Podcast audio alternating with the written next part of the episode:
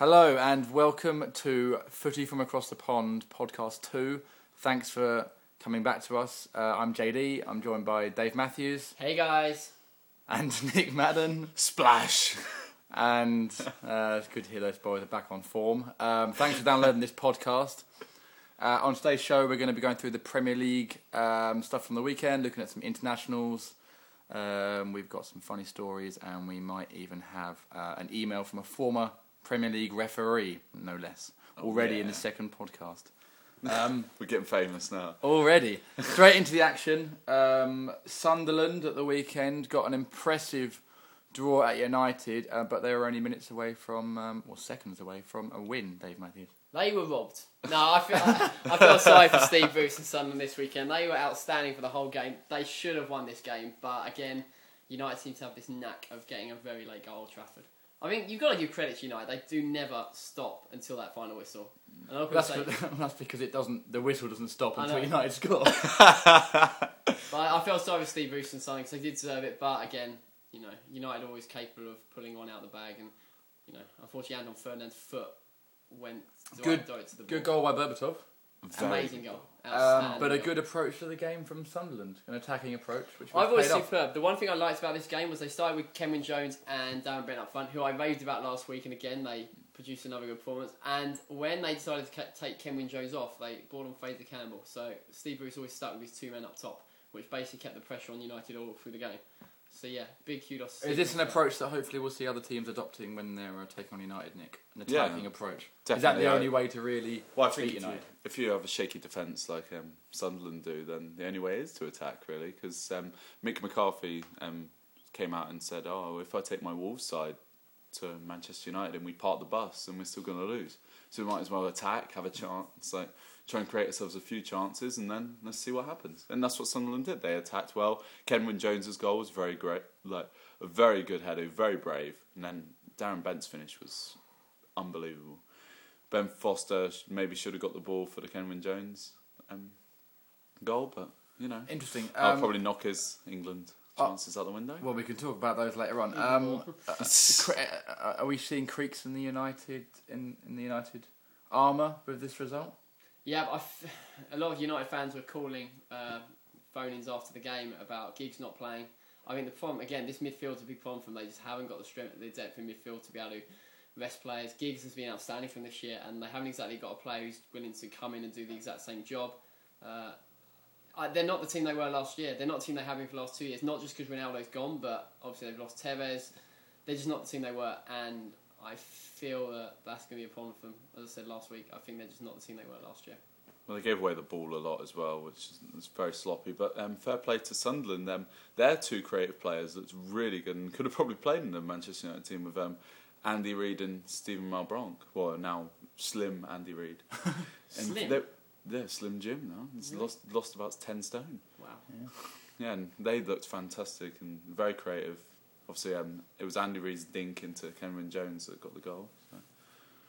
Well, it's good stuff from Sunderland. Um, another uh, another team that maybe are more than they were last season. Going from your point, Dave, is Arsenal. Yeah, I want to retract my statement about last week. I said they weren't gonna, they weren't, didn't have a chance to win the title. I watched this game, and they, that was probably one of the best performances I've seen this year. Uh, they had six different goal scorers. Their centre, their centre back Vermaelen scored an outstanding goal. But It the thing is, he meant it. He actually meant put that ball where it ended up going. Vermaelen scored five goals in eleven games now for Arsenal, which is, to be fair, the sort of record you'd uh, be happy with, with from a new striker, let alone a new centre back. Yeah, definitely. That Rosicky's like a new signing for them. Arshavin and him in that out the wide positions, they just they cause havoc because you don't know where they're going to be. They're popping up everywhere. Fabregas and Alex Song, who's been a revelation this year, are really starting to get a good partnership going. And then obviously they've got Robin up front, not Bat- Batman's partner, but Robin van Persie, and I think he it's- was. I think it's fair to say that Arsenal are on song at the moment, aren't they? They are on but,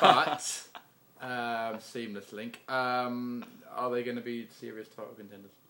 Because Arsenal's form seems to be in the last couple of years. We've seen them play amazing some games and then struggle in games. where they You, you want to believe they're going to. I was speaking to Arsenal fan about this yesterday, and I said it's only a matter of time until this Arsenal team clicks and gives one of the teams in the top four an absolute pasting. Because the way they play, they can demolish anyone. Please let it be Chelsea. I would love it to be Chelsea, but like the standard, the quality of their goals at the weekend, like Vermaelen's was out of the top drawer.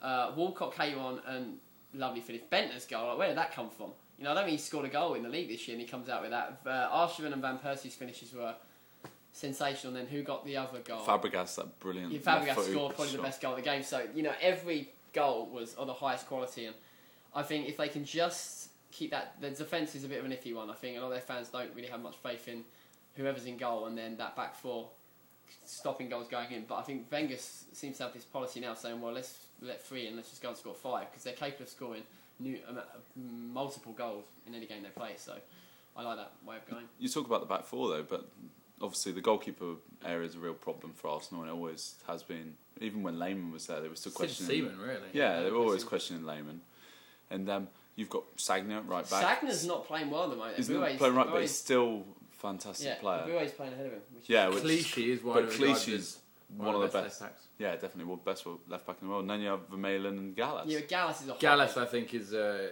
a lot of people asking questions about him. Not not not just his ability, but Mentally. mentally as well. He's all over the I think his as, ability, a, as a you know as a well, former captain as well. his ability is one of the best. He could be one of the best defenders. in You the reckon? Premiership. Yeah, easily. His ability, I'm not so but sure. then not his mentality. No. I think what he did on, like, on the field, especially when he's captain, just I think Arsenal Horrible in to see. Vermaelen, I think they they found the new Tony Adams. He is a leader at the back, and I think I mean Wenger wants a probably a new partner for him eventually because Gallas isn't going to be around forever, and I think that will be the future of Arsenal to build upon. Poor guy, letting him the new Tony Adams. Already eleven games, five goals. That's all you need to do is score. You don't even need to defend. Oh, Big guy. Tom. Big Some- Thomas. But I think if um, if David not Dunn a got good future for Vermaelen. is it? well, if David Dunn got his penalty, then um, it would have been a different story. Maybe Uh, I'm sure they would have you scored. Think, you think it was a penalty, Yeah, I think it was a penalty. even though he got the ball. He didn't- well, he got the ball, but he got the player first. Ah, yeah, this is the thing. But if he he got gets the the, ball. player first and then the ball, it's a penalty. If he gets the ball and then the player, it's not a penalty. I think I think it was a stonewall penalty. That's a, that's a hard call for a referee to make, though, isn't it, to work out? I think. Well, you've What, seen the gone first? momentum. You've seen the momentum of David Dunn. He was dribbling inside the box. He could have let. He was just about to let away a shot.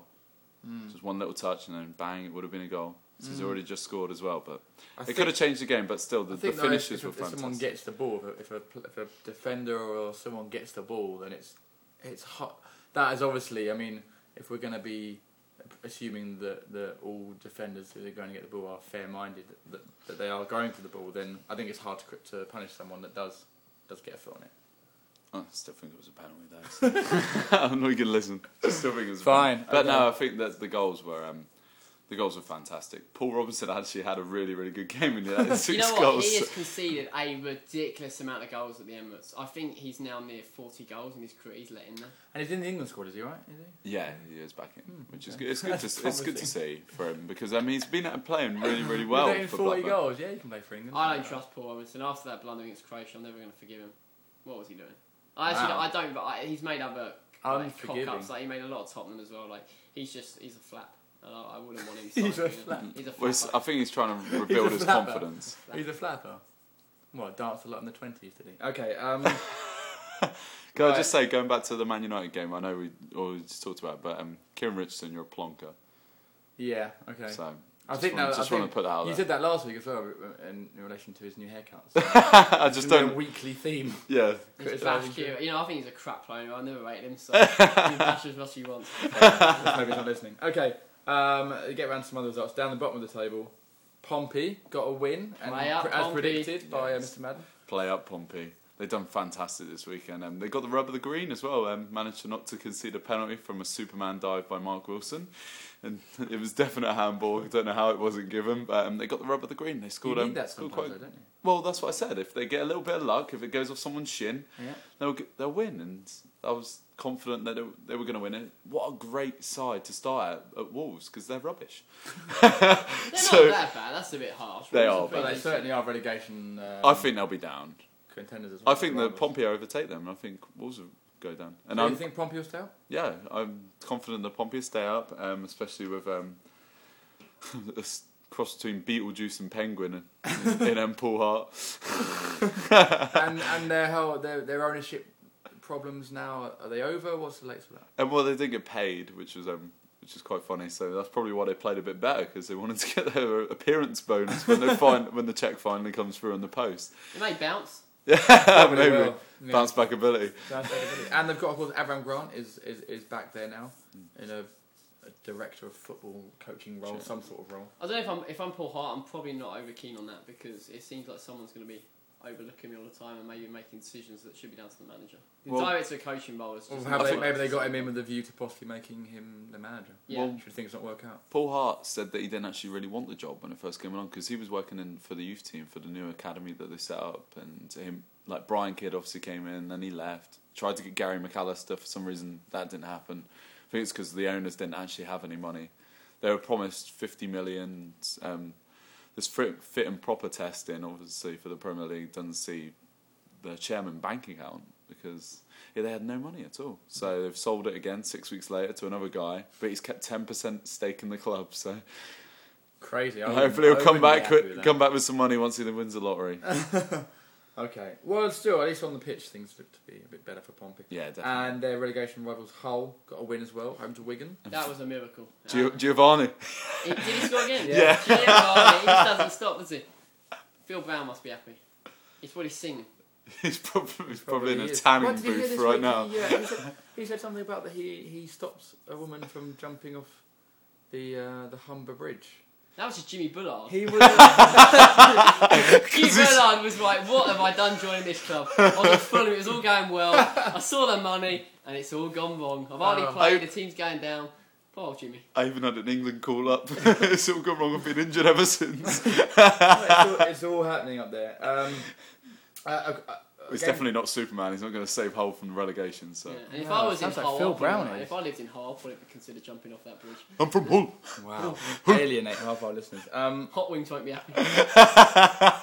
um, game of the weekend that was billed as the game of the weekend, but, but didn't really turn out to be was uh, at Stamford Bridge. It was utter tosh. wasn't it? Chelsea beating Liverpool Yeah, 2 it was so boring.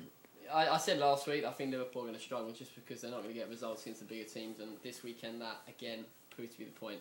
Um, I think um, one of the owners of Liverpool this week came out and said that Benitez is to blame for this poor start, and you know at the end of the day, Benitez lost a lot, so Aquilani hasn't actually played yet, but the whole it's just the team is not the same as it was last year. You'd think it would be better with Glenn Johnson coming at right back, but I mean it's the players like Carragher, Skrtel, they're not playing as well, and they're giving up stupid goals, which Liverpool, te- you know, traditionally aren't used to doing. And I feel sorry for Torres because he's with he gets not much support up there in a game like Chelsea. Like he's left up there on his own, and like against Terry and Carvalho, you're not going to get much luck. You need some more support. And I'm going to start. I'm going to start a thing saying will Fernando Torres be at Liverpool next year? Because if Liverpool struggle to make the top four, and I think right now they are the team that look like most likely to struggle. I wouldn't be surprised if Torres ends up leaving next summer. Okay, but well, if he was, if you say he might leave, what about Steven Gerrard? Because if they're not going to challenge for the title, then what's the point in one of England's I mean, best Ge- players being there? Gerrard's chance to leave Liverpool has come and gone. I think he had a chance three years ago to join Chelsea. He didn't decide not to, and Gerrard's now hitting near thirty. So I don't think a team's going to be willing to take on a player like that when they could probably get a midfielder of the likes of Xavi and Iniesta. If we're talking like Real Madrid going in for you know them, but I just can't see where Gerrard's Gerrard won't get a big move to another big club. Whereas I think uh, Fernando Torres could play for any club in the world, and I think. So you um, think Li- Liverpool are out of the title race? Is They've it? lost three games already. They lost three at the whole of last year, and they're going to lose at least one more Wait, game this year. They're six year, points wasn't behind Chelsea, but Chelsea were capable of winning ten games in a row. But is That's it? the- I mean, is, is it? uh, Do you not think that a team can lose three games and still challenge for the Premier League title? Right now, is it's it different. open enough? This year there is some hope that it's going to be a bit more open, just because Chelsea and United have already lost the game. But I think Liverpool are going to lose more games because I just don't think they're strong enough. Did Okay. you see the So- Premier League ti- title race last year? And um, it was so many draws. You look at the table. So every team drew drew last year, whereas this year nobody's really drawing many games. It's all wins. Like you know, everybody's either winning or losing. So the, Liverpool, I think, had a considerable amount of draws. I think it was like eleven draws last year. So if they can turn some of them into wins, then you know maybe they can counteract the losses. I think that they're they're in trouble of dropping out the top four. And quickly, I'm quickly, rich. Chelsea. You've got to. They're, they're, they're, bad. they're like a, st- I know they lost to Wigan, but their their season's been apart from that has been near perfect. They they're like a steam train. You know, then again, I think the one thing that's going to hinder them is the African Nations Cup because they're going to lose four players at least. And I know Drogba, Kalou, Essien, and Mikel are going to have to go over for that for a month. So, and with their transfer embargo, they won't be able to buy anyone. So that may hinder them a bit, but you've still got to fancy them being up there. They've just got such a good squad, and uh, Drogba and Elka, Yeah. They're just you're gonna get goals from both of them every week. So Great partnership, and I can't believe Anelka um, scored against one of his former clubs. I've completely forgot that he played for Liverpool. He has about 400 former clubs, so it's bound to happen at some point. And um, Hilario played all right in goal, didn't he? yeah, he did. He made some. There you go. Um, briefly, other scores: um, Villa and Man City drew one all with, with David Dunn in, in impressive form. You mean Richard Dunn? Ah, I do mean Richard Dunn. Although David Dunn was impressive form, but just it wasn't for Villa. It was Yeah, it was for Blackburn. Um, but um, yeah, Richard Dunn um, scored and then didn't celebrate, and then he got a round of applause from the Man City fans, which is good to see. And Gareth Making Barry friends did everywhere. not get the same sort of, same sort of reception when he went to take a corner. Yeah, people, well, were- people were flashing fifty uh, pound notes at him. Well, fake fifty pound notes with Gareth Barry's head. on it. and um, there was one, one guy at least giving him the finger, and I think it was an old lady as well, that was shouting like abusive language, at, which is brilliant. Um, Bolton and Spurs. not that we draw. condemn it, You by the were way. you were pleased with Bolton this weekend. Yeah, Bolton played fantastic this weekend. Um, two-two draw with Spurs. Spurs are a fantastic, playing really fantastic this year. Really impressed with them. Crouch missed a couple of um, Who good started up front chances. this weekend? Who did he It go was Crouch and Defoe. Oh, yeah, so Robbie gets dropped after scoring four goals. We knew it'd It's happen. Ridiculous. It always happened, didn't it? It was uh, Crouch last week. That doesn't motivate you much. If I score an hat trick, I'm going to get dropped. What's the point of scoring? I, you know, if I don't score, I stay, and if I score, I get dropped. Or maybe he thinks like, um, if I'm if he's scoring, then he's full of confidence. So we need to get the other two scoring. but um, Jussi Jaaskelainen played really well, and I was really impressed with Tamir Cohen for um, Bolton. Thought um, they they just had a bit of um, a creative spark to them, and they were passing the ball along the floor instead of up in the air. And Kevin Davies There you go. um, scored a good good header at the back post, and I would love love to one day see um, Kevin Davies in the England squad. It's never going to happen, but Interesting. Well, good to see know. it. Bolton changing their approach. Um, Everton against Stoke was a draw as well. Good result for Stoke. Um, yeah, that was a good result. I think from, against Everton, Lewis R didn't score, so Stoke have really adjusted to the Premiership, well, haven't they? Like, Yeah. I know people will argue saying that they're just a big team and just lump it for, but they've just they've just got a solid team, and I think they'll stay up again this year. They, they they're going to pick up enough points in games at home against the weaker teams, and they're always capable of getting points on the road just because of the way they approach games. And I think Tony Pulis is probably one of the managers of the last three years. He's done an amazing job there. I think it's crazy how they play four centre backs as their four defenders. Mm. It's really, seems to work. but it really works. And Robin Robert Huth scored the goal, and that's a good signing for them. There you Uh, go. West Ham and Fulham finally uh, cancelling each other out. I can't believe um, the player um, Dick Ahoy got sent off on his debut. It took like about um, 16 months for him to get a work permit. Done a for it. Woodgate. Yeah, he's done a Woodgate. Um, he sla- I think he slapped um, Scott Parker.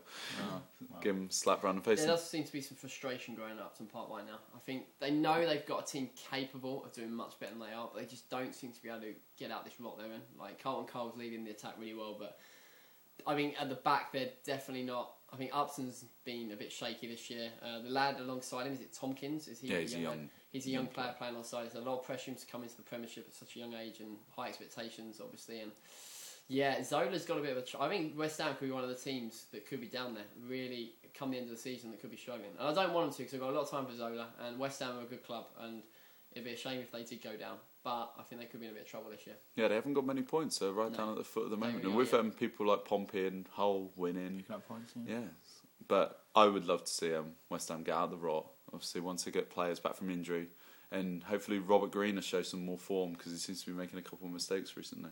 I don't mind about Matthew Upson making Is mistakes. an I don't think he's good enough to Is be there an an England English squad goalie anyway. right now who's in form? Like I, I know David. I don't know if David James is. He's been conceding a lot of goals, but obviously Ben Carlo Fo- Cudicini. Also, He can play for England. I'm also. What about Almunia?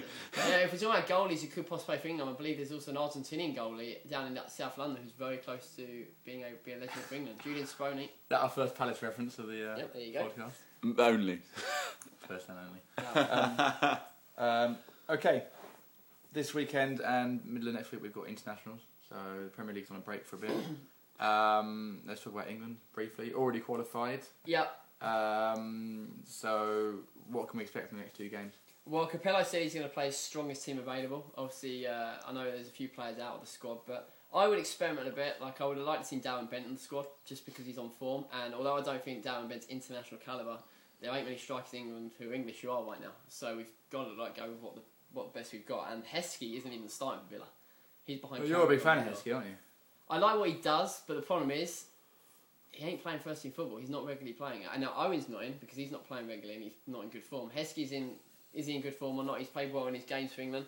I think England got. Uh, this is something I'm worried about come the summer. I think we've got Wayne Rooney. who else we got? Who who's up? Who's a forward who can score goals? I just don't see anyone there. Who can Well, what about Spurs' reserve striker, Peter Crouch? Well, they, he doesn't really fancy Peter Crouch. He doesn't like Crouch. Yeah, which is funny because he said he doesn't want to really lump it up to someone who can hold up the ball. Yet he wants Heskey. I mean, Carlton Cole, Carlton Cole looks looks like Carlton he's Cole got like he's got a shout. well?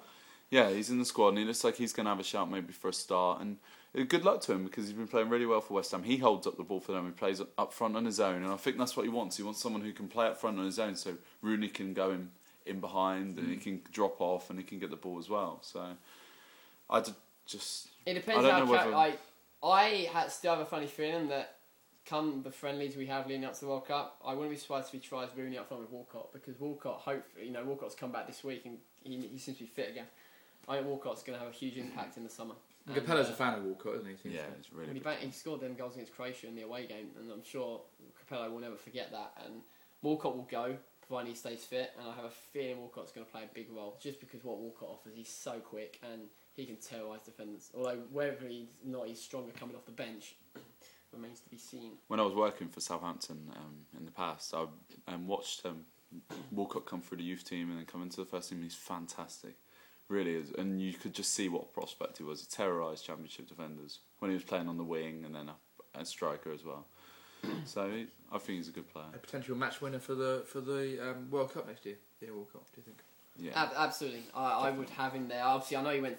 he, it's weird. He's going to go this year. This year, in 2010, four years ago, it was completely different. He went as a complete unknown and wasn't even given a chance, which was pretty was ridiculous. Considering you take your fourth striker, you don't even play him when we're losing, uh, when we had no one else fit or available. So, I think that the that I think any English forward right now who's playing in the Premiership knows if they hit any sort of form, they're going to have a chance of going to the World Cup. And I mean, that's a great sort of um, you know way to inspire yourself. But Okay. let's see what Um, a team that might not be making the World Cup um, is Argentina. yeah, obviously. all this- sorts of crazy happenings are going Oh on. my lord. Uh, well, bear in mind they've got Diego Maradona currently in charge of them now.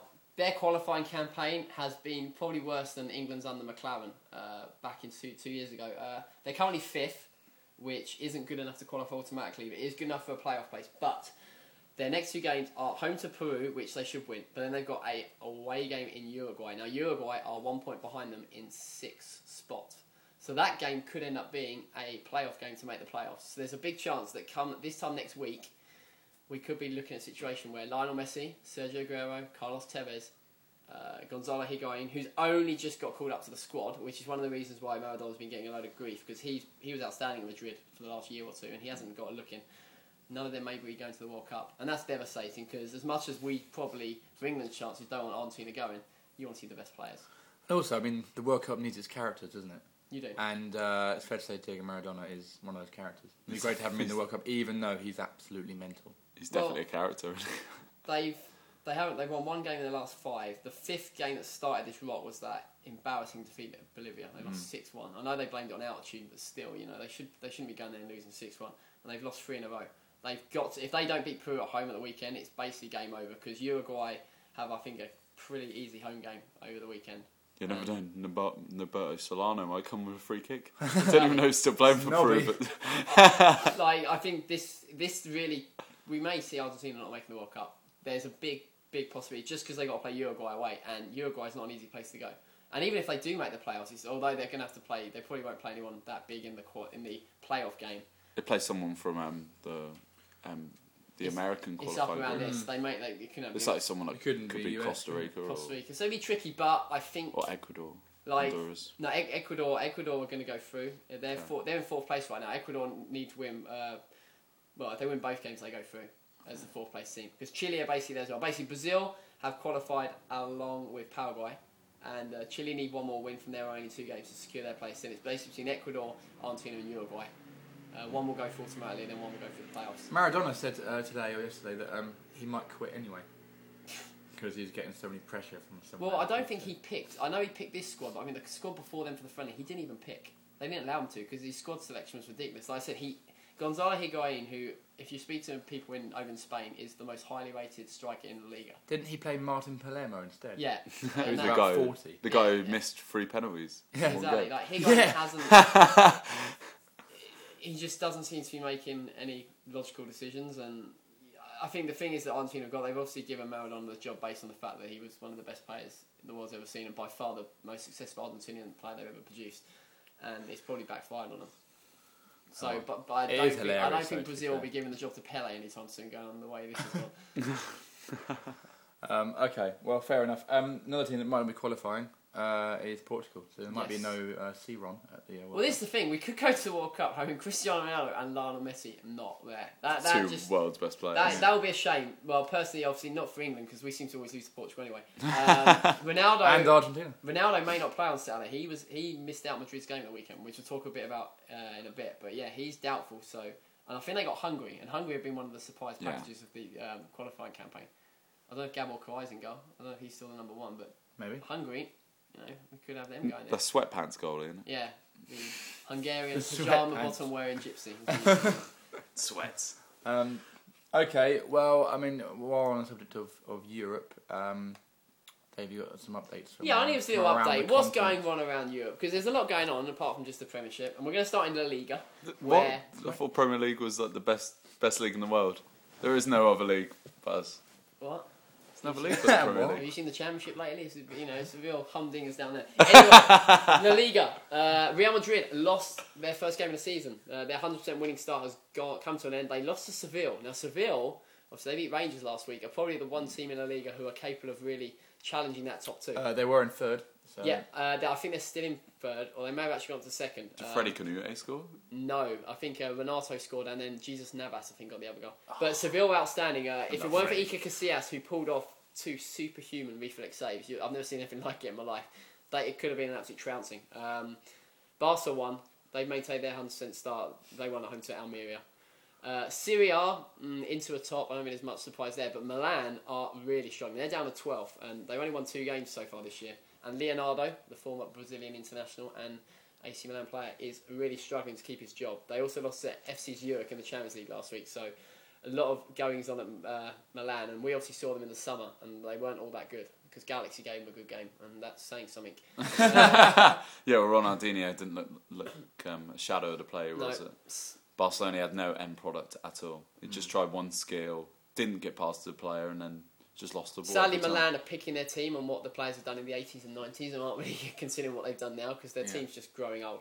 Uh, over in Germany, the Bundesliga. uh, Bayer Leverkusen are top of the league, which I was quite surprised to look at. And Hamburg. Uh, Bayern Munich are currently down eighth spot, but I'm sure with Robben and Ribery out wide, they're probably going to march up the table. I think Uh, Robben's injured at the moment.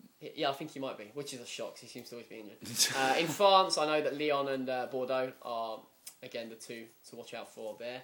And uh, That's not surprised. I don't really uh, care about France. elsewhere in Bulgaria, we're interested in Bulgarian football. Apparently, Really? anyway. apparently, Are we I think ever? we might be. We Well, are you know, now. I've got a funny story from Bulgaria. This, this is actually not from the Bulgarian Premier League. This is from the Bulgarian Third Division. Wow. Okay, so This is intense I didn't even know you were a fan of the Bulgarian. I am. I love my Bulgarian football. Uh, Were you I wa- trying to look for online. the next um, Berbatov and Stilian Petrov and Exactly. Martin Petrov? Yeah, I know. Palace have asked me to do some research to And find Stoichkov. Bulgarian super kids. Stoichkov. Anyway, this is quite a funny story. A Just Bul- trying to ramble on about Bu- Bulgarian Yeah. players. A Bulgarian third division match this weekend was abandoned after only four minutes when injuries left an already depleted team with only six players on the pitch. Uh, home side Gigant Belen began their highly anticipated clash with Shavdar Bailas Latina on Sunday with only eight players, saying they were unable to field a full lineup due to numerous injuries and suspensions. Gigante scored in the stand, uh, second in the standings before the match, were quickly reduced to six after two players sustained injuries, leaving referee Stoyan Denev no choice but to abandon the game. Teams obviously have to field seven players according to the rules of the game, which uh, Neil Warnock knows. The Battle of well Bramall Lane. at the Battle of Bramall Lane. And apparently, and the visiting team Shavdar were one of the 3 0 victory, and this was the shortest game played in Balk in the Balkan countries' soccer football history. So, an interesting story from Bulgaria there. There you go. They must I have had like not many players in there. How many injuries they got to only field eight players?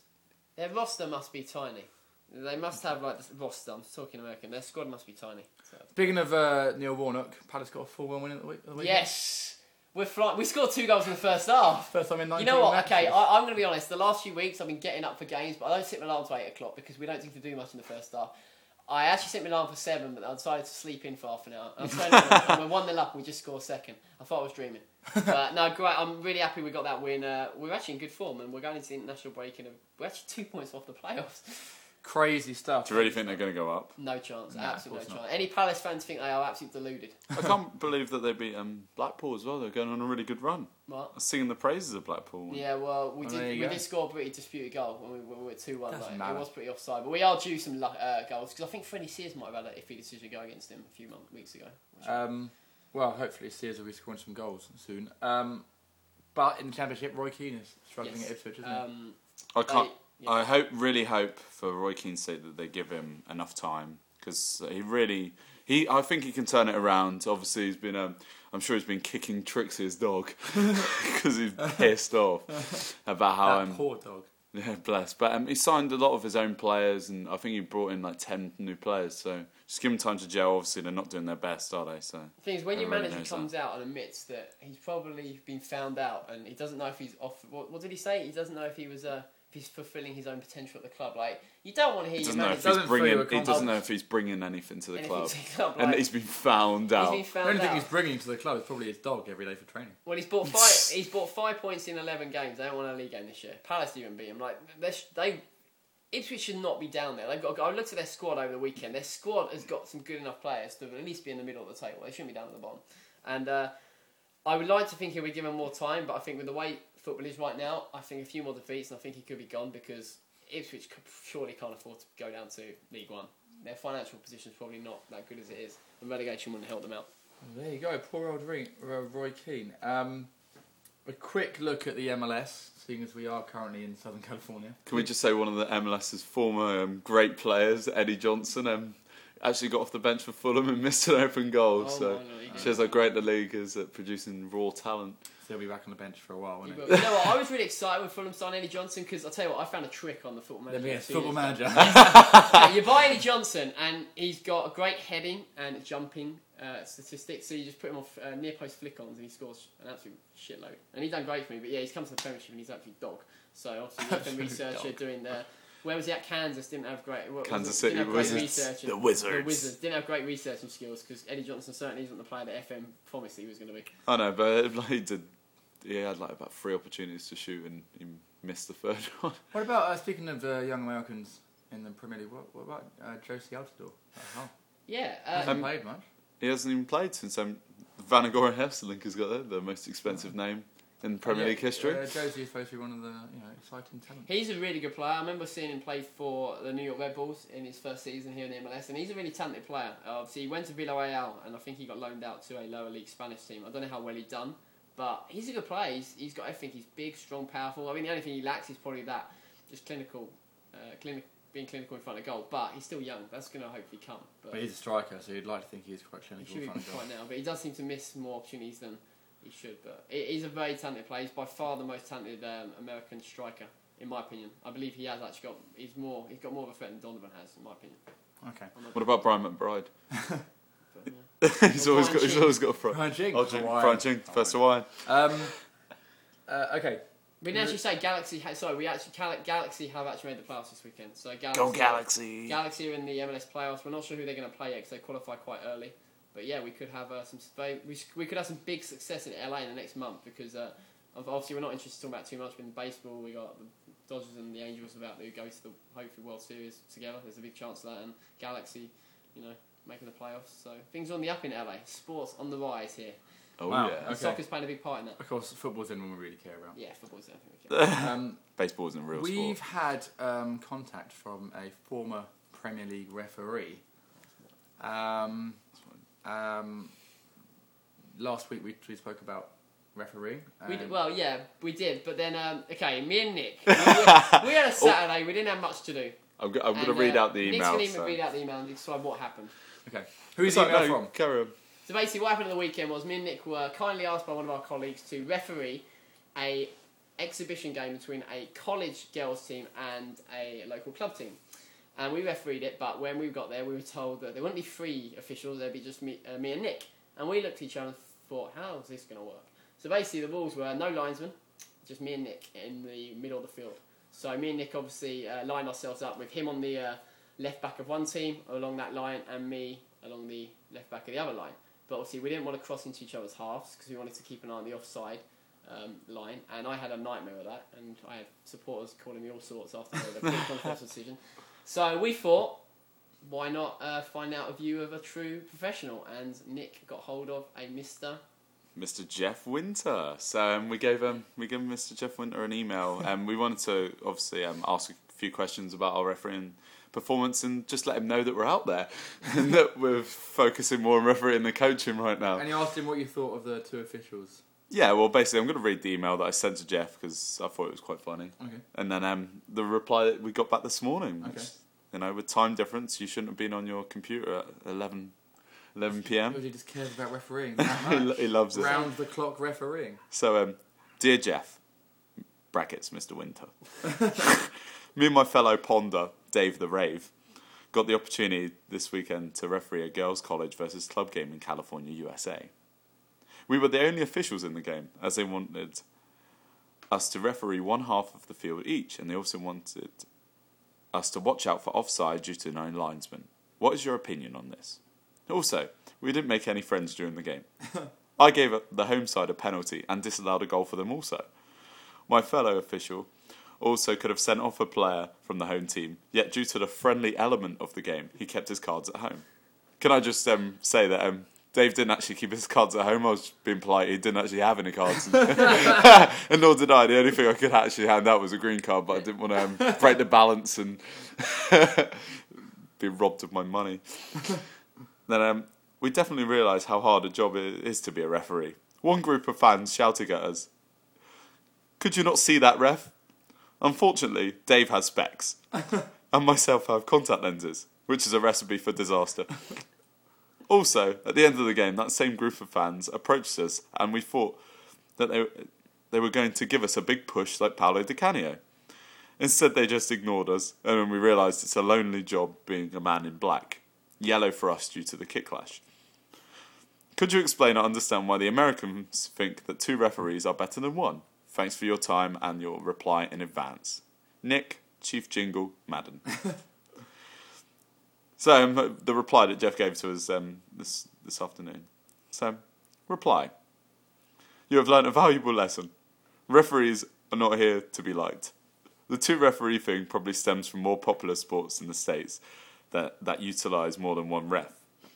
It has its advantages, but also its disadvantages.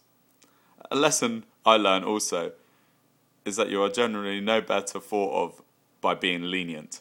By not sending off a player that you should have that should have walked, you only possibly build up further problems for yourself later on in the game. If you don't deal with something pro- properly, then how do you deal with other incidents? The situations can then escalate and you can lose control altogether. You are not there to be popular, you're there to just do a job. Good luck if you ever feel inclined to officiate again. Best wishes, Jeff. Now, I want to say um, congratulations to Jeff Winter. Thank you for um, Thanks giving. for Thanks for. Jeff. yeah, Thanks, definitely. Jeff. Thank you for giving us a timely reply. Friend of the pod now. Yeah, we're a ponder, so I'm going to give you an um, email later and An just say honorary thank you. ponder now, Jeff, yeah? Splash. yeah, Splash. yeah, definitely. We'll give, we'll give him a round of applause. But thank you for replying to us, Jeff. And valid points as well about not necessarily being there to make friends. Yeah, Being true. there to, uh, to do a job. Well, funny enough, we were friends with the coach of the other team, and that's how we got the gig. But we got a lot of money for it, so it's not not bad, not bad deal. For making a couple of controversial decisions. And Oh, it happens. Um, uh, Dave, your rant this week. Have you Uh, chosen a yeah, subject? I've got one. I, I always have a rant, and I'm actually going to go back to a summer ago, uh, to uh, a year and a half ago. Okay. Anyway, So, oh, Your 60 seconds, my friend. Start. wait, wait, wait. Where's the timer? Oh, I left my watch in the Ding, room. ding, ding, ding, ding. I'll do it in my head. can you start with a jingle? Have we got a jingle for Dave's rant? Oh, yeah, the jingle. Oh, the jingle. Yeah. Ooh, what you say? Ooh, what is David gonna say? He's got 60 seconds to rant. So what is he gonna say? What you say? Okay, guys, my rant this week is my rant this week is very simple. I'm getting fed up, and I still am. I'm still really peed off about it with the treatment the football league give to uh, clubs with smaller uh, budgets like ourselves at Palace and treat us like crap. The reason being, John Bostock. This still fumes me even to the day. We developed John Bostock from the age of seven all the way to 15. Uh, he was a born and bred Palace fan, and Tottenham managed to get their grubby little mitts on him and his dad and persuade him to join Tottenham. Palace received 500,000 for developing the kid when he was rated as a five mi- uh, million pound midfielder at this point, and we lost out on a lot of money for him. And Palace arguably are paying for this now because 15 we have a chairman who wants away, and we've got no money, and we're probably going to go bankrupt in the next year unless we get a new owner. So yeah, football league, you need to sort out your uh, treatment of smaller clubs uh, in terms of protecting the younger players. Very That's nearly spot on 60 seconds. Wow, can we give him a round of applause Well done, Dave. That was good. Well done. That And a was good off the rant. cu- that was off the cuff by the way, because I was struggling with finger signs and stuff. But I might as well mes- mention the Bostock thing because he still hasn't played played for them, so it's gonna be the point when he does play for them when I'm probably gonna erupt, and I don't really fancy uh, doing that on here. I'll probably actually go and go over to England, fly over, and go onto the door of the football league and demand for some money, like every Palace fan. That Well, would- well, that the, be worth the football league's probably going to lose out more money now because the sponsorship's been pulled from Coca Cola, which is a very big deal. Yeah. They're going to lose out on a lot of money, a lot of publicity. Coca Cola have done a fantastic job with the rebranding of the league and turning it into obviously they were the spearhead of the championship as well. So it's in League One, League Two. So I don't know who's going to take over. Any, But, any guesses? uh, You know, I this was going to say that obviously for the Premiership lot, fans, supporters, players, they don't realise exactly how bleak it is down in the lower leagues right now. Like, I know I don't know about Palace, but we are in big trouble. Like, we've got an owner who wants to leave.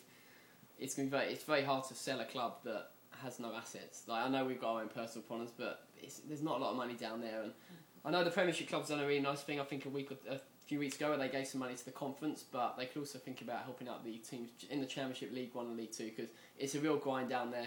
It's not as glamorous as you think, and you know I think the teams, I think all the clubs do fantastic to keep themselves going, and uh, it's a bit like we're on our own down there because the Premiership don't seem to give a flying monkeys about us, which is a shame because at the end of the day. That's where a lot of the players, the young players, get produced, and then they go up to the likes of Premiership. But they like Bostock, and uh, it's a shame because we're going to have a lot of companies going out of business, folding, having to start all over again, and then the Premiership players aren't going to benefit from being able to get the younger players because they're not going to be around. That's Well, what I feel it. I think um, congratulations. I think has got to go to um, Burnley and Blackburn for um, hosting friendly matches against Accrington and Stanley because they're in so much financial difficulty that they want to help build um, the revenue and they're going to give all the money to Accrington. So that's pretty Accrington fair. Stanley. Who are they? exactly. Love that advert. well, it's good. Fair play to them. then. So at least like, some Premier League clubs actually do give a shit. That's nice. Tottenham and it? Chelsea don't. I guarantee it. I can say some stuff on there about Chelsea that will be getting disclaimers. Well, Yeah, I'm sure please, they don't. Please don't. Obviously, they don't care because um, they want to um, rob Adrian Mutu of all his cocaine. So. Well, of his money, not of his cocaine. Just to clarify. And you ran basically, if we're talking about my Disclaimer. rant, my rant goes on the basis. Obviously, Chelsea just got a transfer embargo for doing the exact same thing to a European player. They go and try and um, poach him. Gael Kakuta. Yes, It's actually that's really good as well. Okay. He's quality. Um, uh, this week, your uh, player from the past, or what is he doing now? Feature Yeah. is um, a player that we'll all be fond of. Maybe not. Maybe not fond of, but certainly will remember. Isn't that right? Yeah, well, I think um, it was um, it was key that we were going to talk about referees, referees, and referees' decisions because they always come up every week. And the fact that me and Dave got the opportunity to referee a game, thought we were um, talk about a player that's pushed a referee, and that is um, the one and only Paolo Di Canio. Um, Paolo Di Canio was born in 1968, and then he was born in Rome. He um, started off his youth career at Lazio and um, done fantastic. They spent five years there. One of those years he spent out on loan just to get a bit of experience. But um, during his time there, they got um, promoted to um, Serie A. So he started there in 1985 in professional terms until 1990. And during his time at the club, um, obviously helping them get him promoted, and um, then he got a big move to Juventus. And Juventus, he spent three seasons there. They were very successful um, during that time, where they won the title, the Coppa Italia, and also the UEFA Cup, which is which is a, big deal. And um, Paolo was um, instrumental in that. Even though he didn't score many goals, he was um, still a great creative player for the team. He joined Napoli um, for one season in 1994. After a stint with Napoli, just for one season, he then went on to join um, the Giants at AC Milan, where he spent two successful years being part of the team that won Serie A. So he's won two titles by this point, the European Super Cup, and becoming the runner-up in the Champions League and the Intercontinental Cup. So um, it was brilliant to see that Paolo Di Canio played for some really big teams in Italy, and um, even though strike rate wasn't the best, it's like, he was obviously a creative force and a big part of um, the success, and he, he got a lot of success while he was in there, Italy. But um, his big move, I think it was a big move, even though everybody else probably doesn't. But he moved to Celtic in 1996, 1997, and he helped us win. Helped us win the Scottish Premier League. He scored bundles of goals, nearly one in every two games, so that's a very good strike rate. And um, he became like one of the players. Of the, I think he was the player of the season in Scotland that that year. And then from there, um, the Premier League came calling. So that's where he's been a, become a cult hero. And he joined Sheffield Wednesday. They paid over four million for his services. At that time, they actually had um, Benito Carbone, famously Yeah. partnering partnering him in attack. Yeah. Yeah, so that was um, quite interesting. The two Italians, and they managed to um, demolish the Premier League. And Sheffield Wednesday actually looked really threatening at the time, and um, he became a fan's favourite. He was the leading scorer in his first season, and um, things were going fantastically for him. And then in the second season, a bit of controversy where um, Paolo Di Canio famously pushed over Paul Alcock in um, the Ah. Arsenal game when um, he was um, tussling with Martin Keown. Does it? Do you remember? Yeah, I that? remember that. Yeah. I will never forget that. Had moment. he been sent off before pushing the ref? Or I think he'd just been sent off. I think he? yeah, yeah. 'cause he got No, he, he him, he's he? yeah he got sent off um, for the tussle with Martin Keown, and then just as um, he was talking to the referee, the referee wasn't obviously listening to him, so he managed to give him a push. And Alcock but took like about four hours to fall over, didn't he? Just kept Oh. going backwards and backwards like a cartoon. It was It was, like a, classic. It was like a Benny Hill episode. It was absolutely classic. Now I know the FA threw the book at him. Obviously, you shouldn't push officials, but it was really really funny. It was it was great. Didn't they six game ban? Was that it? I mean, quite rightly, to, if, if we're going to be building up respect for referees, uh, you obviously can't have players getting away with that. So Just John Terry just spits in the face. yeah, well, I mean, John Terry seems to have a law unto himself, unfortunately. But no, um, it was it was funny to see it. I love them. I love the the clip because um, he's obviously tussling with Martin Keown, and then just as um, he's got the red card, he's walking off the field after he's pushed Alcock, and you see Nigel Winterburn go up to him, and he's like, "Come on then, come on," then. and then and then Ta- Di Canio just raises his hand just a tiny little bit, and you see Winterburn scared shitless and just moves back like, "Whoa, whoa, Did watch you ever out!" see um, uh, the next game for West Ham? Ian Wright and John Hartson had a goal celebration where Ian Wright scored, ran up to Hartson. Um, Hartson showed an imaginary card. Uh, no, the other way around. Wright showed an imaginary card. Hartson pushed him. Then Wright did like a little funny fall over, trying, to be, trying to be. It's hilarious. Oh, that's brilliant. Well, um, you know, he obviously became a cult hero at this point, like the first major incident, like for the Premier League pushing referees, I'm sure. And then famously, um, he got a massive ban, and then um, sort of went into a bit hiding, sort of just left Yeah. Sheffield Wednesday, and just said, "I'm not playing for the club again." And um, he felt that he was rawly treated, so I'm sure they didn't back him up or anything. And then um, Harry Redknapp, of all people, um, took Love- a chance. Loves the bargain. Yeah, he took a chance on Paolo. Got a very good bargain. Got him for less than two million pounds. Wow. We signed him in 1999, and um, he became a fan's favourite. Like Scored instantly. that quality goal against Against Wimbledon. Wimbledon. Yeah. Uh, That's what I was just about to say as well. That was actually um, one of the um, best goals ever scored in EPL. Oh, yeah. like It was voted. got- I think it was voted. I think at one point it was voted. the Do you know best Joe set that goal Yeah. up? Do you know who? Um, good Oh, old that's Trev Sinclair. yeah, it was Trev Tim Sinclair. Sinclair. From what, with Berkovic, Lincoln But I can't believe it was against no. Wimbledon as well, the old time Wimbledon when they Yeah. were back in the Premier Yeah, But that was yeah. a fa- Not that even was- club anymore. That was fantastic. Yeah. That that What a volley goal. was easily the best goal. Yeah. So I'm glad you all remember that. But um, yeah, he managed to um, help the Hammers um, reach the highest ever position in the EPL, which was fifth, and they qualified for Europe. Can we say the EPL is the English Premier League? Yeah. which back in England? That's what we used to call it in America, so it is the same thing, just different way of saying it. And um, he just like, scored yeah, one of the best goals, um, and in that season he also won um, Hammers Player of the, the Season award, which is I really think good. he won it alone for that goal. To be honest, I mean, quite rightly. Yeah, well, I he was, love- he was hammered a year. The thing I loved about that goal Hammered was it he actually should have hit it with his left foot, but he managed to use his right foot to still put it in because it was an it was an outrageous Just volley. because he can. I know, just just 'cause because he's he's Paolo powered, he can. He's He's, Paolo. he's capable of that sort of magic. Exactly. We jump jumped through the air, which was fantastic. And where did he go after that? Didn't he go to Charlton for a bit? Um, well, what. I was going to talk about about he played for the reason why I think um the reason why Paolo Di Canio is so instrumental to the Premier League is um he actually changed the whole training regime at West Ham and like not not many people know this but um Paolo Di Canio sort of brought more of the nutrition side to West Ham at the time. That like there are people like Ruddock, Ruddock there. It was it was a big drinking culture in English football at that time, and it, people were wary about bringing over foreigners. Like there was still a massive influx. It was before two thousand. Like it's, they were coming, coming, coming. More foreign players, and people were worried that they were going to destroy the English game. And but he really changed the whole training regime If Neil Ruddock was in charge of it, the pre-match meal would have been lager and chips, wouldn't it? Something like that. Would have been, yeah. But it was fantastic to see, and um, he helped a lot. Helped bring through a lot of the youth players that he helped. He worked a lot with Joe Cole. Yeah, Yeah. Frank Lampard. Yeah, Frank Lampard, obviously Ferdinand was coming Very through at the time. It was a really, really big deal. And um, also there was um, a quote from Mark Noble that said um, that if it wasn't for Paolo Di Canio, um, he would be in jail. And it's he's actually saved his career. Wow. Yeah, because um, he gave him a ball and he helped him work in training. He really changed the whole aspect of training. He al- always work on his own, like in training. He, w- and I saw a video video of um, Harry Redknapp talking about him, actually showing him in training. It was fantastic to see. That's just um, a good good thing for English soccer because Yep. training's a big deal, Uh-huh. and he really changed the aspect of it. But I want, yeah. But then after um, he leaving West Ham, you're right. He did go to um, he did go to Charlton.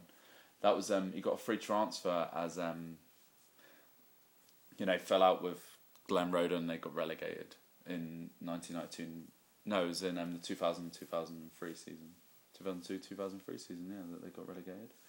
One other thing that I want to famously talk about about Paolo Di Canio is um, do you remember when um, he won the Fair Play Yes, Award? I was Yeah. going to bring this up. You didn't. There was yes. a goalkeeper got injured. Is it Everton? Everton's goalie, Yeah. uh, I think it was Paul, Paul Gerrard, Gerrard, was yeah. down injured, and then The guy could have scored, couldn't he? but Yeah. he, caught, but He the could have- cross came. Well, I haven't in. said that. This is like he he didn't actually win it. He he was joint winner with a player from Africa, who Oh, Lucas Radebe, I think. no no some player from Africa I played in Africa who gave mouth to mouth resuscitation to a player on the field and saved his life. Oh, really? And I just think, you know, that guy must be a bit annoyed because he's done that and he wins the fair play award with some guy just I think caught what's the a kind of- football. I think what Di Canio done in that, like, I, that that's the thing I was about. I was going to say if you didn't mention this, I remember players normally for like stuff they do on the field, like Beckham scored. I always remember Beckham for that goal against Greece. When it comes to um, like Ronaldo, what you know, one of his special free kicks. But Di Canio, when I think about him, that moment this will live me forever, just because it was so unexpected. Like I've never, like you would not get that now. As much as saying I could not see Didier Drogba catching a ball if the ball came to him. Then, unfortunately, and I'm saying I just think that's the attitude right Can't now. see Paul Robinson catching the ball. exactly. but it was it was such a great moment, and like, I love the fact that Everton, all the supporters at Goodison Park, won their feet, giving him a round of applause. It was one of the most special moments that I've ever seen in the Premiership, and be, you know my respect for Paolo Di Canio will never go after that because that was really great sportsmanship. And Shame we should encourage that shame more. Yeah, well, it was described, um, fascist fans at Lazio, but you know what? Don't worry about it. we'll come on to that later, James. Um, it was described as a special act of good sportsmanship by the FIFA, and it was a turning point in his career because obviously um, with the referee wrangles before. Yeah. But yeah, um, finished his career at West Ham after many years with them, and went to Charlton. He actually helped them finish them in their highest position in EPL history as well. So Which was I think it was um, Seventh? seventh. Yeah, My opinion, yeah, and they, they've done fantastic. what a horrible time for football that was. Thank What? God that's over. yeah. No, I lo- I- Charlton Charlton being well. in the Premiership. Yeah. ugh. yeah, you don't get on very well. They're doing great now, aren't they? Chin Yeah. up, boys. League One. but then um, he left Charlton to go back home to Italy. He actually took a pay cut to go back to his boyhood club, um, Lazio. Um, he scored in the Rome derby, and um, which is always good for the fans. But some fans love Paolo a bit too much because um, of his sort of fascist salutes to the crowd. He's actually um, he's actually a big believer in um, Mussolini, Mm-hmm. and he actually had um, a tattoo on his arm that says "Deux" or "Juice," "Du," "Deuce," I think it is, which is Mussolini's nickname. So, you know, he's um, a bit controversial. Their culture over there's weird. Yeah, I remember watching. not- I actually remember watching a, uh documentary when Danny Dyer. I've got. I think he's. Uh, he's probably the biggest prick on the planet. He done a uh, TV show on Bravo about hooliganism. Hooliganism. Yeah. And he went over to a Rome derby, and that was rough. Like I, I've been to a few, uh, you know, hostile places watching Palace, like Millwall. Millwall. Wolves is not bad, but you go to a game in Rome, like them, them two, it's absolutely horrid there. You know, it's, it must be a great experience, but quite scary at the same time because they really do literally hate the guts out of each other. Yeah, I guess it doesn't really help that you've got players on the on the field inciting those fascist uh, fascist fans in- the stands. But um, Yeah, you there's a lot of um, hooliganism in Italy, as you said, like with the ultras as well. It's, it's big.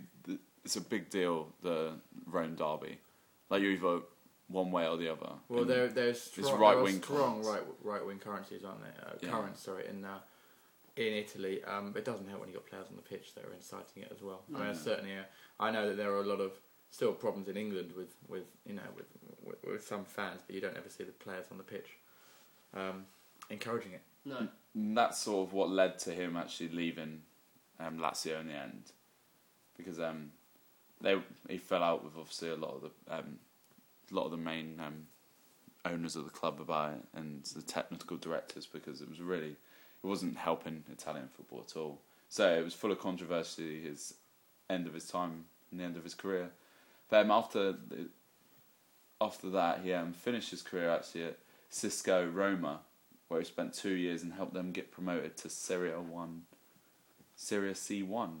What made him go there? Was that like a team he played for when he was like?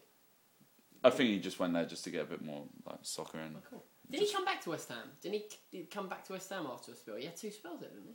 That's why he had two spells. And what's he doing now? Is it, did he stay there? Um, well, he finished his playing career in March 2008, where he officially Wow, announced his retirement from the game after helping Cisco Roma get promoted.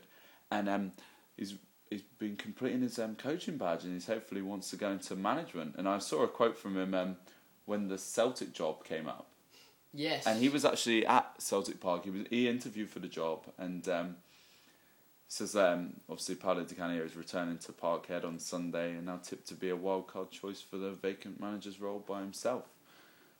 So he was, He, so he's ti he's been tipped by himself yeah, he's been tipped. he by tipped himself. himself. He tipped himself. to be That's- okay. That's um, Di Canio. That's his. Can you do that? He said um, how uh, um, you know, I know Celtic are looking for a manager. Maybe it won't be me for now, but you never know. It could happen. I have my coaching badges, and I'm a qualified manager. And like, and I can go anywhere I wish. I've been offered loads of positions in Italy, like at the lower levels, but not Serie A. But it'd be, he wants his first coaching job to be a, a high level, and Celtic would be fantastic for that. And um, he said, he said that like he loved his time at Celtic and it will always stay with him, and that he he is a very emotional and passionate player, but he knows that he needs to be a calmer manager. And he says, "Who knows? Sometimes dreams come true." Obviously, he didn't get the job.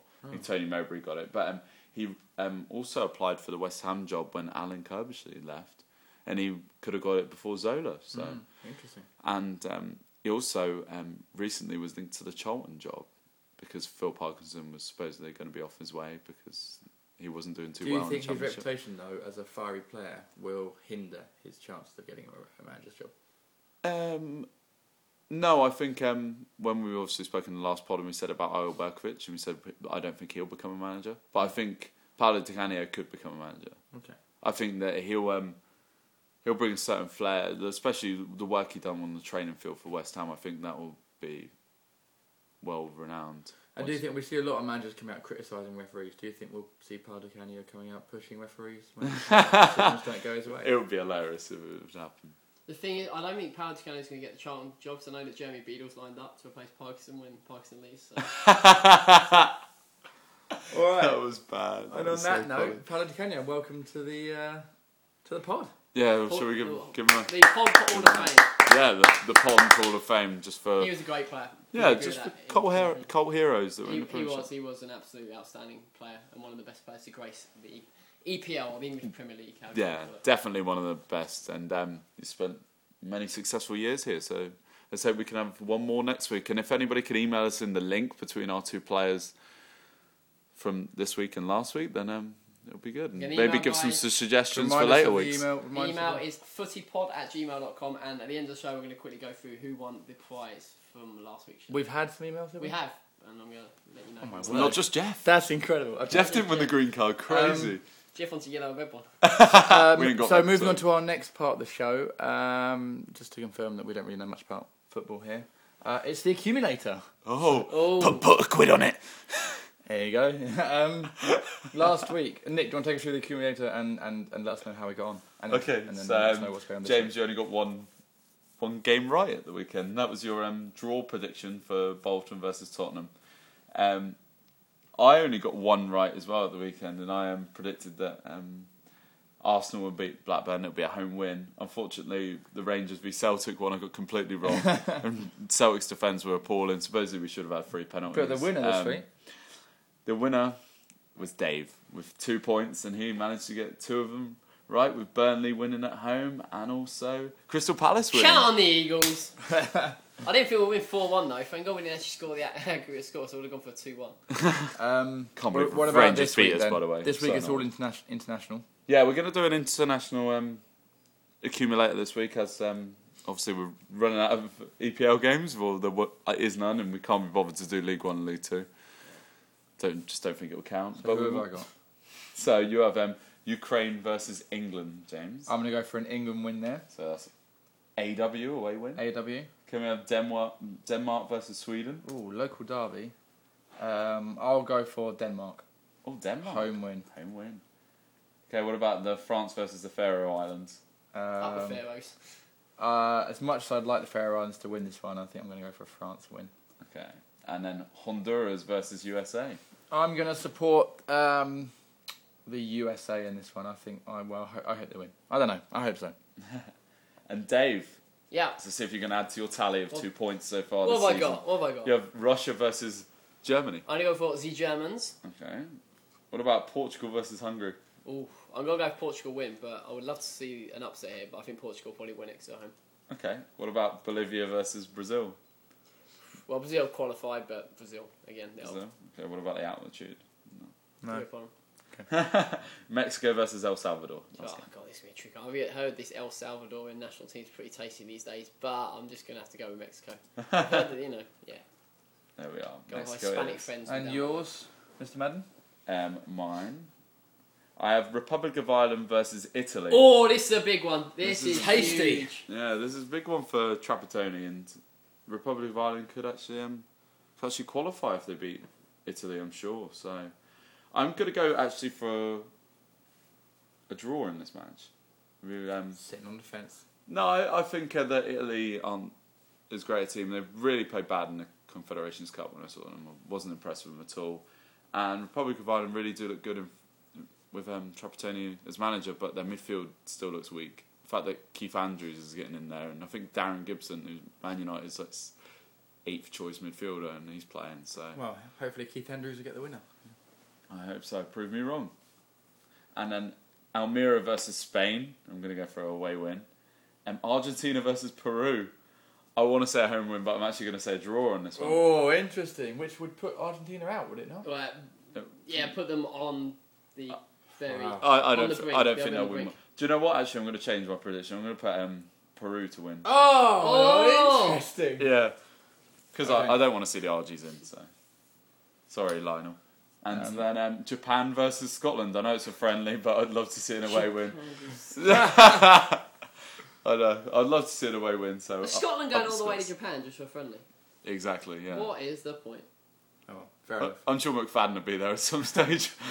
He's just, Just came back from injury, so hopefully, um, hopefully we'll do well. Cool. Well, we'll see how we get on with those next week. Um, final part of the show is emails. Yeah, we'll go. For, well, we only had a few, uh, but our green card from. Could I just mention? Sorry, um, we had the funniest thing. Me and um, Dave were in Starbucks yesterday, and um, one girl was. Um, I swear she was in an interview. She was interviewing, she? Yeah, she was interviewing, and me and Dave were giggling behind this girl. She was, you know, Dave said that she was tasty.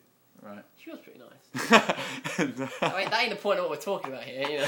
and um, she said that she was um, an internet junkie, and the reason why we started laughing is because um, Dave goes, "What a description for me? Like that's me," and it, we were wetting ourselves laughing. So If you're in an interview, don't put yourself down as an internet junkie unless you're going for a job that involves being on the internet. Because that basically admits that during your job you're just going to be on Facebook all the time. And I got told off for that in my old job. Yeah, me too. Yeah, I was on the BBS and Facebook all the time, and they ended up banning both of them. But thankfully, I found a way I got around it. An anonymous proxy service done me the world of good. So I still Anyway. Facebooking away. Anyway, we did have an email. we did have we did have an email. Um, sorry, Ray, my old boss. She knew anyway. She knew I was always on the BBS and Facebook and Twittering and MySpace and doing other stuff. Anyway, um, we did we did have a email. We had actually a few, but the, uh, the one who got the green card goes by the name of James El Walko as he calls himself. We also know him as James Da Silva Walk. He is one of our colleagues out here in sunny California. He's one of our coaches. Um, and yeah, he just said he enjoyed the first podcast. He listened to it while babysitting. Um, and he thought it went well. He praised Nick's singing voice with his catchy jingles. And he was looking forward to the next one. Well, James, this is the next one. And he wanted to talk a bit about the championship. Well, we covered uh, Roy Keane and we talked about Palace, but So- maybe we'll go more Maybe into the next week, yeah. we'll talk a bit more about the championship and the promotion push maybe next week, one because we got another set of games next week. Uh, Yeah, no, and he said, "Nice one, fellas," and from James. So James, you get the green card. Uh, the James card, uh, the green card will James the James card. card, the James card The James officially renamed. card will be delivered to you uh, at around nine o'clock tomorrow at the Home Depot Centre. So I'll see you. Uh, bullshit training. exactly. Um, All right. Good stuff. Thanks for the email, Jimbo. But and we want more emails, guys. So I'm gonna we're gonna say a little thing. Uh, so the email is footypod at gmail.com. and we want you to send in any stories from any international games you've ever been to.